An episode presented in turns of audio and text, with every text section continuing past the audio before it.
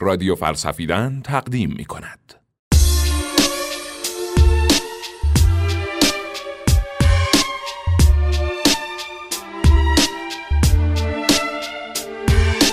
شکنجه اعتراف و رنج های عظیم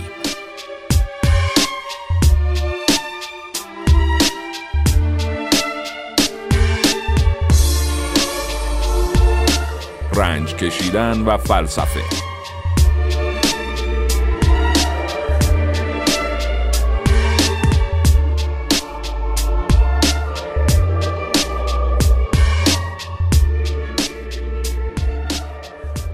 آرتور شوپنهاور دنیا رو جای جالبی نمی‌دونست چون اعتقاد داشت زندگی ما آدما رو اراده تعیین می‌کنه و اراده رو امیال و انگیزه ها می‌گفت میل ها هم دست ما نیستن. ما همه میل به زندگی داریم و این میل باعث میشه ما مدام اراده کنیم به چیزهای مختلفی دست پیدا کنیم و هیچ وقت نمی‌تونیم از شر این اراده خلاص بشیم و وقتی نمی‌تونیم به چیزی که اراده می‌کنیم برسیم رنج می‌کشیم.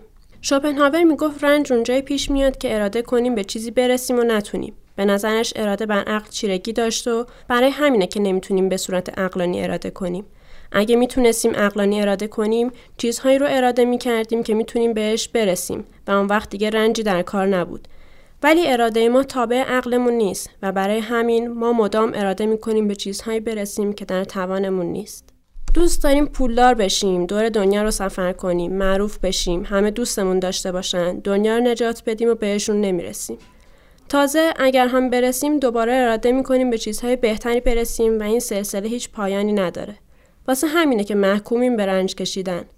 مگه وقتایی که لاقل برای یه مدت کوتاهی حواسمون به چیزی گرم بشه و یادمون بره که قراره به چه چیزهایی برسیم. شوپنهاور میگه زندگی هرگز زیبا نیست به جز تصاویری از آن که در هنر یا شعر تجلی یافتند به ویژه در جوانی هنگامی که هنوز آن را نمی‌شناسید جای تعجبی نیست که آدمی که این حرفا رو می‌زنه راه نجات رو توی نف کردن اراده ببینه. شوپنهاور با الهام گرفتن از فلسفه شرق دور تنها راه رهایی از رنج رو اراده نکردن می‌دونست. وقتی به اون حد از فرزانگی برسیم که اراده کنیم که اراده نکنیم. اون موقع است که دیگه چیزی نیست که باعث رنجمون بشه. در غیر این صورت مجبوریم که مدام اراده کنیم و بهش نرسیم و این نرسیدن باعث رنج و عذابمون باشه. که می‌خواستی برگردی به کودکی؟ آره. آره خب. پشت سوال. کی تا حالا برگشته به کودکیش؟ کی؟ کجا؟ کی؟ کجا؟ می‌خواستم می‌خواستم اما مقدورم نشد. باید مقدورم بشه. آه خنده های بیدلیل. گریه های بیدلی خیرگی ها خیرگی ها خیرگی خیرگی ها و سکوت. یه جایی که این رنج بازهتر از جاهای دیگه نمایان میشه زندانه. فوکو توی کتاب مراقبت و تنبیه از این صحبت می‌کنه که زندان با گرفتن حقوق بدن باعث رنج زندانی میشه. این رنج در زمانهای قدیم برای اجرای احکام و تنبیه کردن مجرم به درد میخورده و در سیستمهای غذایی جدید قرار هدف اصلاح مجرم و مراقبت از جامعه باشه. اما در هر دو صورت ابزارش همینه. ایجاد رنج از راه محدود کردن اراده. زندانی حق نداره از محیط زندان بیرون بیاد. این اولین و اساسی ترین محدودیت زندانه. اما محدودیت به همین ختم نمیشه. لباسی که میپوشه، غذایی که می‌خوره و حتی ساعتهای خوابیدن و دستشویی رفتن محدودیت داره. و حتی وقتی توی سیستم های اخلاقی تر چیزهایی مثل کار اجباری حذف شدن، قانونگذار تلاش کرده با وضع کردن محدودیت های مختلف کنترل خودش رو روی زندانی حفظ کنه. برای زندانی احتمالا حرفای شوپنهاور درباره رنج زندگی یه جور شوخی به حساب میاد چون شک نداره که وقتی آزاد بشه کلی چیزهای مختلف وجود دارن که بتونه اراده کنه و بهشون برسه یکی از زندانی های سیاسی که چند سال پشت میله ها بود توی خاطراتش گفته بود که خیلی چیزهای ساده اون تو به چالش تبدیل میشن. حوث شیرینی خامه ای می‌کنی و می‌دونی برای رسیدن بهش باید ماهها یا حتی سالها صبر کنی. ممکنه به نظر بعضی همچین اراده های خیلی سطح پایین به نظر بیان. اما مسئله مهم بودن یا نبودن شیرینی خامه ای نیست. مسئله اینه که موقعی که آدم احساس بکنه که ابزاری برای رسیدن به اراده های کوچیک و بزرگش نداره دچار رنج میشه. وقتی که احساس کنی برای برطرف کردن میل های خیلی کوچیک خودت هم قدرتی نداری دچار رنج میشی. باید حواسمون باشه که این رنج ربطی به اون میل یا برطرف کردنش نداره. ریشش خیلی عمیقتره. دچار رنج شدی به این دلیل که می‌بینی ارادت چیزی رو می‌خواد که تو نمی‌تونی بهش برسی. برای همینه که زندانی ها همواره توی وضعیت شوپنهاوری به سر می‌برن. مسلمه که اگه توی این شرایط زندانمان به زندانی شیرین خامه بده هیچ تغییری توی ماجرا ایجاد نمیشه. چون رنج اصلی شیرین خامه نخوردن نیست بی اراده شدنه. پرنده که بالش میسوزه دل غم به حالش میسوزه آخه مرگ واسش رهایی. پرنده که بالش میسوزه. آدمی که میشه شماره روی یک سبی قواره دیگه آخه کجا می‌تونه؟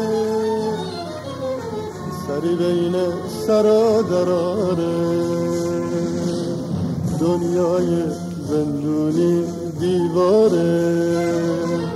زندونی از دیوار بیزاره.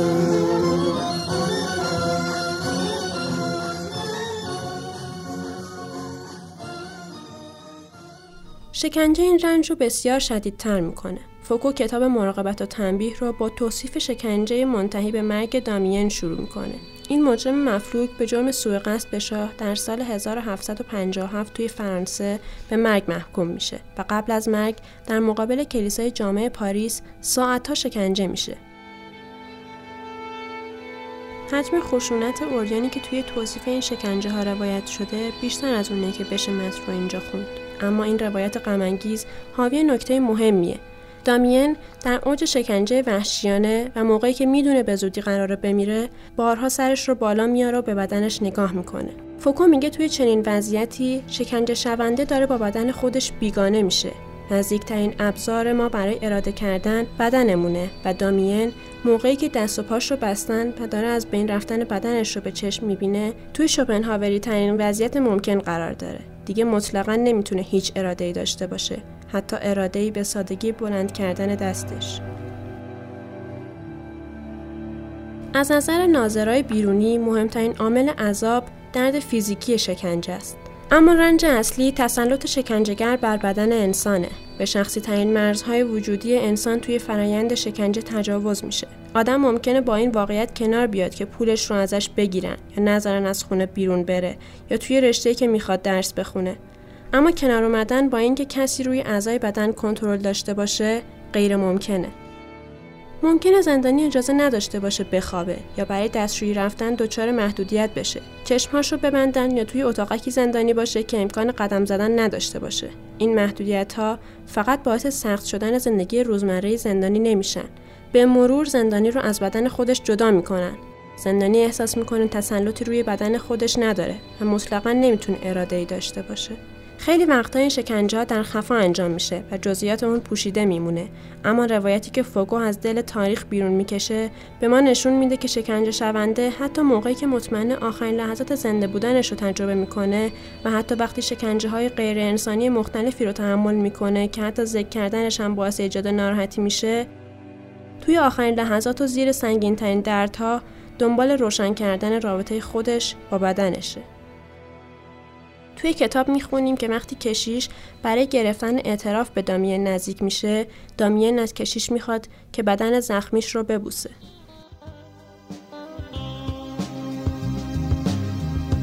مرا ببوس مرا برای آخرین بار را خدا. روم به سوی سرنوشت بهار من گذشته. گذشته ها گذشته. منم به جست جوی سر.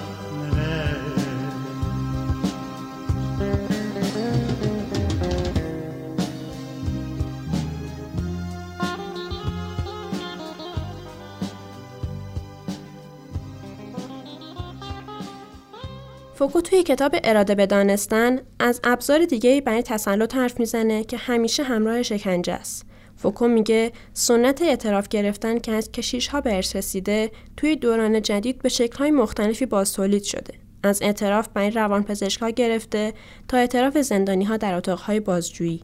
به نظر فوکو مهمترین کارکرد اعتراف جمعآوری اطلاعات نیست. هدف اصلیش تسلط قدرت روی مردمه.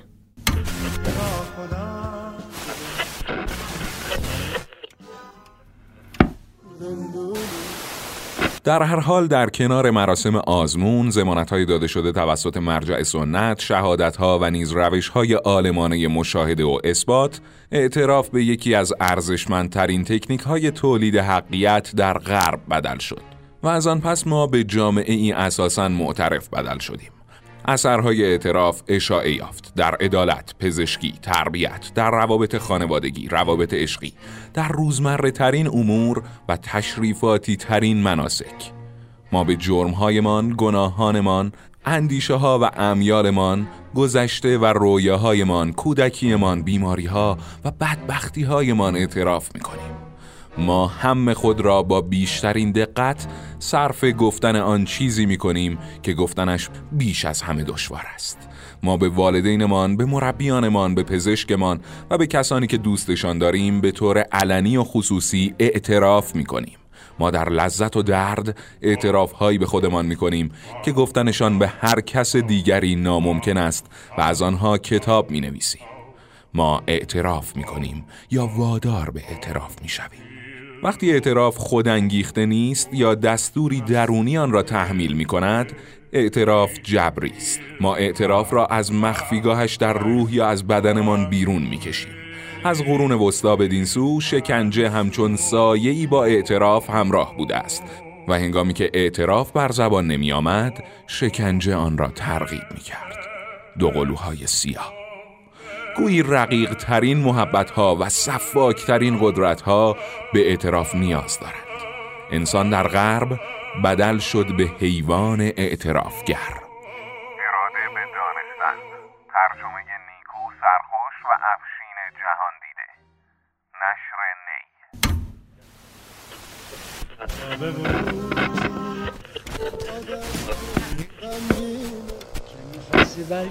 نی.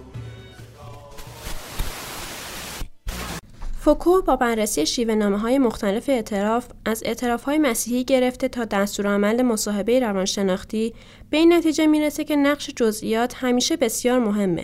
کشیش از گناهکار می‌خواد که برای بخشیده شدن جزئی ترین رفتار و احساساتش رو در حین گناه کردن تعریف کنه.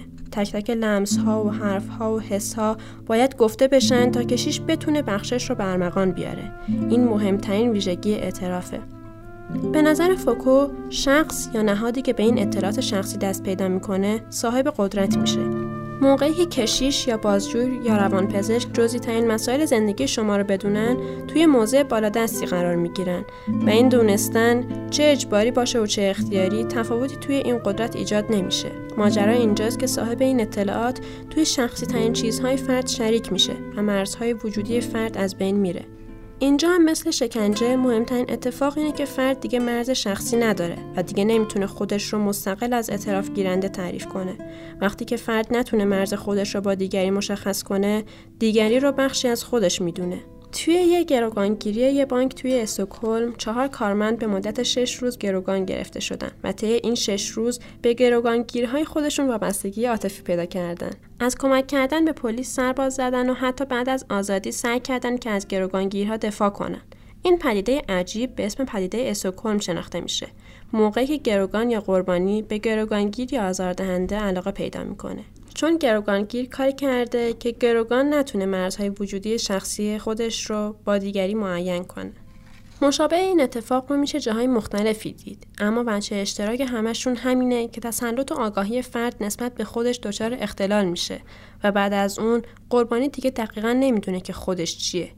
یادتونه که گفتیم دامین در آخرین لحظات زنده بودنش چندین بار سرش رو بالا آورد و به بدنش نگاه کرد؟ بدنی که دقیقا نمی‌دونست هنوز مال خودشه یا شکنجهگر. فوکو توی کتاب مراقبت و تنبیه میگه توی دوران جدید و با کمرنگ شدن شکنجه های بدنی شکنجهگر هدف اصلی خودش رو اصلاح روح و روان فرد خاطی می‌دونه. این پرونده به من میگه شما آدم ناراحتی هستی میگه چندین بار برای جرایم مختلف به زندان رفتی ولی هرگز اصلاح نشدی در یک کلام به من میگه شما وجودت برای جامعه مزه آره، تو. حرف من نپر عزیزم همه اینا رو گفتم ولی یک نکته باقی موند و اون اینکه به نظر من تو خوبی. قربون شما. نه فقط تو همه خوبن. فطرت همه پاکه. حتی اون قاتل حتی توی سارق مسلح تو حرف من نپر عزیزم. بگو ببینم مردم به خودشون زحمت میدن رژیم غذایی می‌گیرن برای چی؟ ها؟ برای چی؟ خب واسه اینکه لاغرشم دیگه. برای لاغر شدن و برای سلامتی. من میگم برای سلامت روح هم باید رژیم گرفت. یه رژیم روحی. پس اینجا زندان نیست منم رئیس زندان نیستم. اینجا یک کلینیک امراض روحیه. عجب. و شما بیمارایی هستید که به اینجا مراجعه کردید تا سلامت روح و نفس خودتون رو تحت رژیم روحی مجاور به دست بیارید. من شما رو میفرستم به بهشت ولو به زور.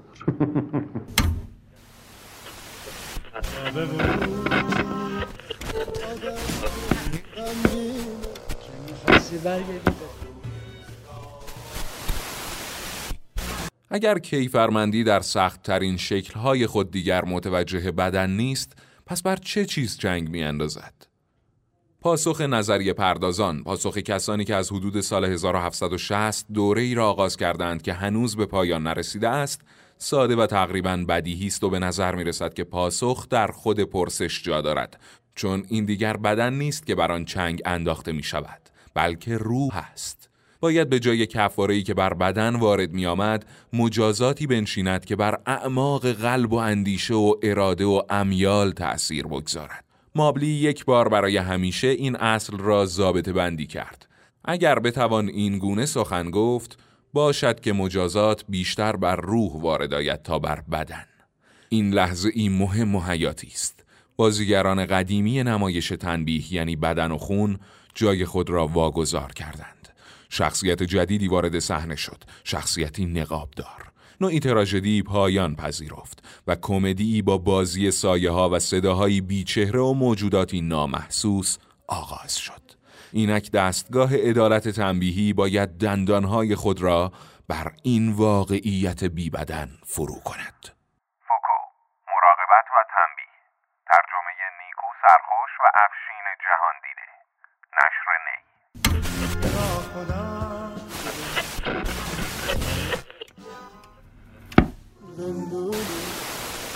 اینجا رادیو فلسفیدن است. نکته دردناک و مهمی اینجا نهفته است. این تاثیرها موقتی نیستن. رنجهای عمیق می‌تونن مسیر زندگی رو عوض کنن و برای همیشه با فرد قربانی باقی بمونن. نیچه توی کتاب تبارشناسی اخلاق میگه این رنجها نیستن که باعث آزار ما میشن. بیمعنا بودن رنجی که انسان رو از پا میندازه. برای همین هم آدما دوست دارن برای رنجهاشون معنای پیدا کنن.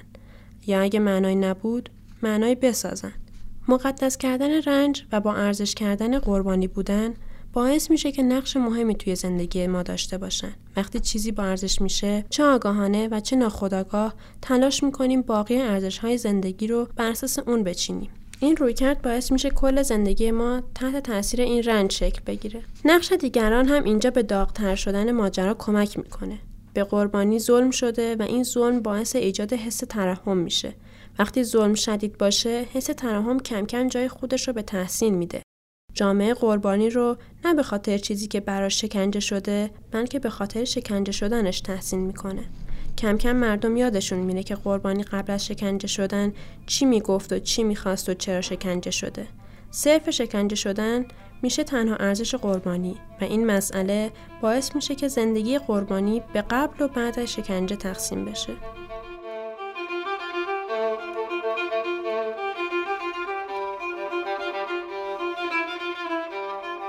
توی مقاله من قصه نیستم که چند وقت پیش توی وبسایت فلسفیدن منتشر شد صحبت از این بود که روایتی که آدما از زندگی خودشون می‌سازن لزوما با زندگی واقعی تطابق نداره هر آدمی چهره های متفاوتی داره و توی هر بازه ای از زندگی خورده روایت خاص خودش رو داره و منحصر کردن آدم توی یه روایت می‌تونه باعث نادیده گرفتن روایت های دیگه بشه. زندگی آدما پیچیده تر از این حرف که توی یک روایت منسجم بشه تعریفش کرد و آدمایی که یه رنج عظیم رو توی زندگی تجربه کردن ممکنه باقی زندگیشون رو فقط با همون روایت پی بگیرن. این باعث میشه بخشای دیگه زندگی کمرنگ بشن. اون بخشا برای فرد رنج دیده دیگه خیلی مهم نیستن چون معنایی که برای رنج عظیمش ساخته روی باقی زندگی سایه انداخته. برای جامعه هم همون روایت رنج جذابتر و مهمتر از چیزای دیگه است و اینجوری میشه که قربانی فقط زمان شکنجه شدن و اعتراف کردن آسیب نمی‌بینه. آسیب مهمتر دقیقا بعد از آزادی پیش میاد و چون دیده نمیشه و ازش صحبت نمیشه می‌تونه همیشگی باشه. سلامت را نمی‌خواهند پاسخ گفت. سرها در گریبان کسی سر بر نیارد کرد پاسخ گفتن و دیدار یاران را. نگه جز پیش پارادی نتواند که ره تاریک و لغزان است. وگر دست محبت سوی کسی یازی به اکراه آورد دست از بغل بیرون که سرما فوکو میگه شکنجه و اعتراف به قصد مجازات کردن انجام نمیشن یا لاقعل تنها دلیلشون مجازات کردن نیست ماجرا بعد از اون پیش میاد. رنج نامرئی پس از رهایی باعث میشه که مجرم دیگه نتونه به زندگی قبلی خودش برگرده. این ساختار می‌تونه قربانی رو به کلی عوض کنه یا در نظر قدرت متنبهش کنه. اینکه توی بازجویی سراغ شخصی ترین اطلاعات متهم میرن و حتی بازجویی رو به ماجراهای اتاق خوابش می‌کشن به دلیل آتو گرفتن نیست. وارد شدن به این هیته های شخصی باعث میشه شخصی که اعتراف می‌کنه مرزهای شخصی خودش رو از دست بده. توی اتاق خواب من که با زنم میخوابیدم شنود گذاشته بودم. یا؟ در این حد. یعنی دیگه چی میگن تا فی و خالدون تو رو می‌دونن. خب در واقع یک کسی اونجا نشسته که خداست. همین رو میشه راجع به قانونهای به ظاهر علکی بازداشتگاه ها هم گفت. ساعت معین برای خوابیدن یا هواخوری لباس معین تعداد نوبت معین برای استفاده از دستشویی و حمام و خیلی از قوانین بازدارنده دیگه هم همین نقش رو دارن. کم کم کاری می‌کنن که زندانی مرزهای اراده خودش رو روی بدنش از دست بده و بعد از اونه که دیگه برای شکنجه کردنش نیازی نیست توی زندان نگهش دارن. این حرفا رو میشه راجع به رابطه شخصی آدم با خودش هم گفت. منظورم اینه که لازم نیست قدرت همیشه یه نهادی بیرون از انسان باشه. آدما توی رنجهای عظیم مشابه همین بلا رو سر خودشون میارن. خودشون رو شکنجه می‌کنن. مثلا با محدود کردن های علکی خودشون و گرفتن لذت هایی که قبلا داشتن و تنبیه کردن خودشون و همینطور از خودشون اعتراف می‌گیرن هر وقت به خودشون خلوت کنن خودشون رو مجبور می‌کنن که به خودشون جواب پس بدن. برای چی فلان حرف زدی؟ چرا اونجا رفتی؟ چرا فلان کارو کردی؟ این سوال و جواب کردن های شخصی دقیقا همون کارکرد بازجویی رو دارن. ما خیلی وقتا برای اینکه اوضاع از دستمون در نرو بتونیم از پس مشکلات بر بیایم نقش نهاد بالادستی رو برای خودمون اجرا می‌کنیم. تبدیل میشیم به زندانبان و شکنجهگر و اعترافگیر خودمون. خود شکنجهگر برخلاف شکنجهگرهای بیرونی می‌تونه تا آخر زندگی همراهمون باشه و البته مثل شکنجهگرهای بیرونی ادعا بکنه که خیر ما رو می‌خواد و قصد اینه که متنبه بشیم و دیگه اشتباهمون رو تکرار نکنیم. اما کاری که می‌کنه اینه که ما کم کم خورده روایت های دیگه زندگیمون رو کنار می‌ذاریم و همه چیز رو حول و حوش همون مشکل می‌بینیم. این رنج از همه رنج های دنیا نامرئی تره. وقتی قربانی و گروگانگیر یه نفر باشن دیگه کسی برای نجات نمیاد. سر آن ندارد امشب که براید آفتابی. تو خود آفتاب خود باشد اسم کار بشکن. با صدای رعنا حشمتی و حمید رضا فریعقوبی.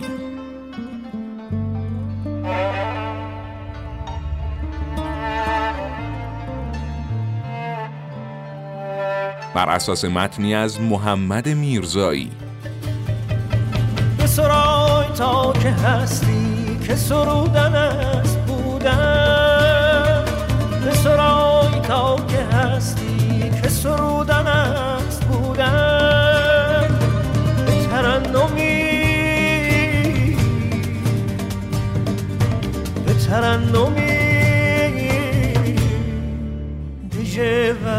وحشت این دیار بشکن شب غارت تتارا همه صوف کند سایه.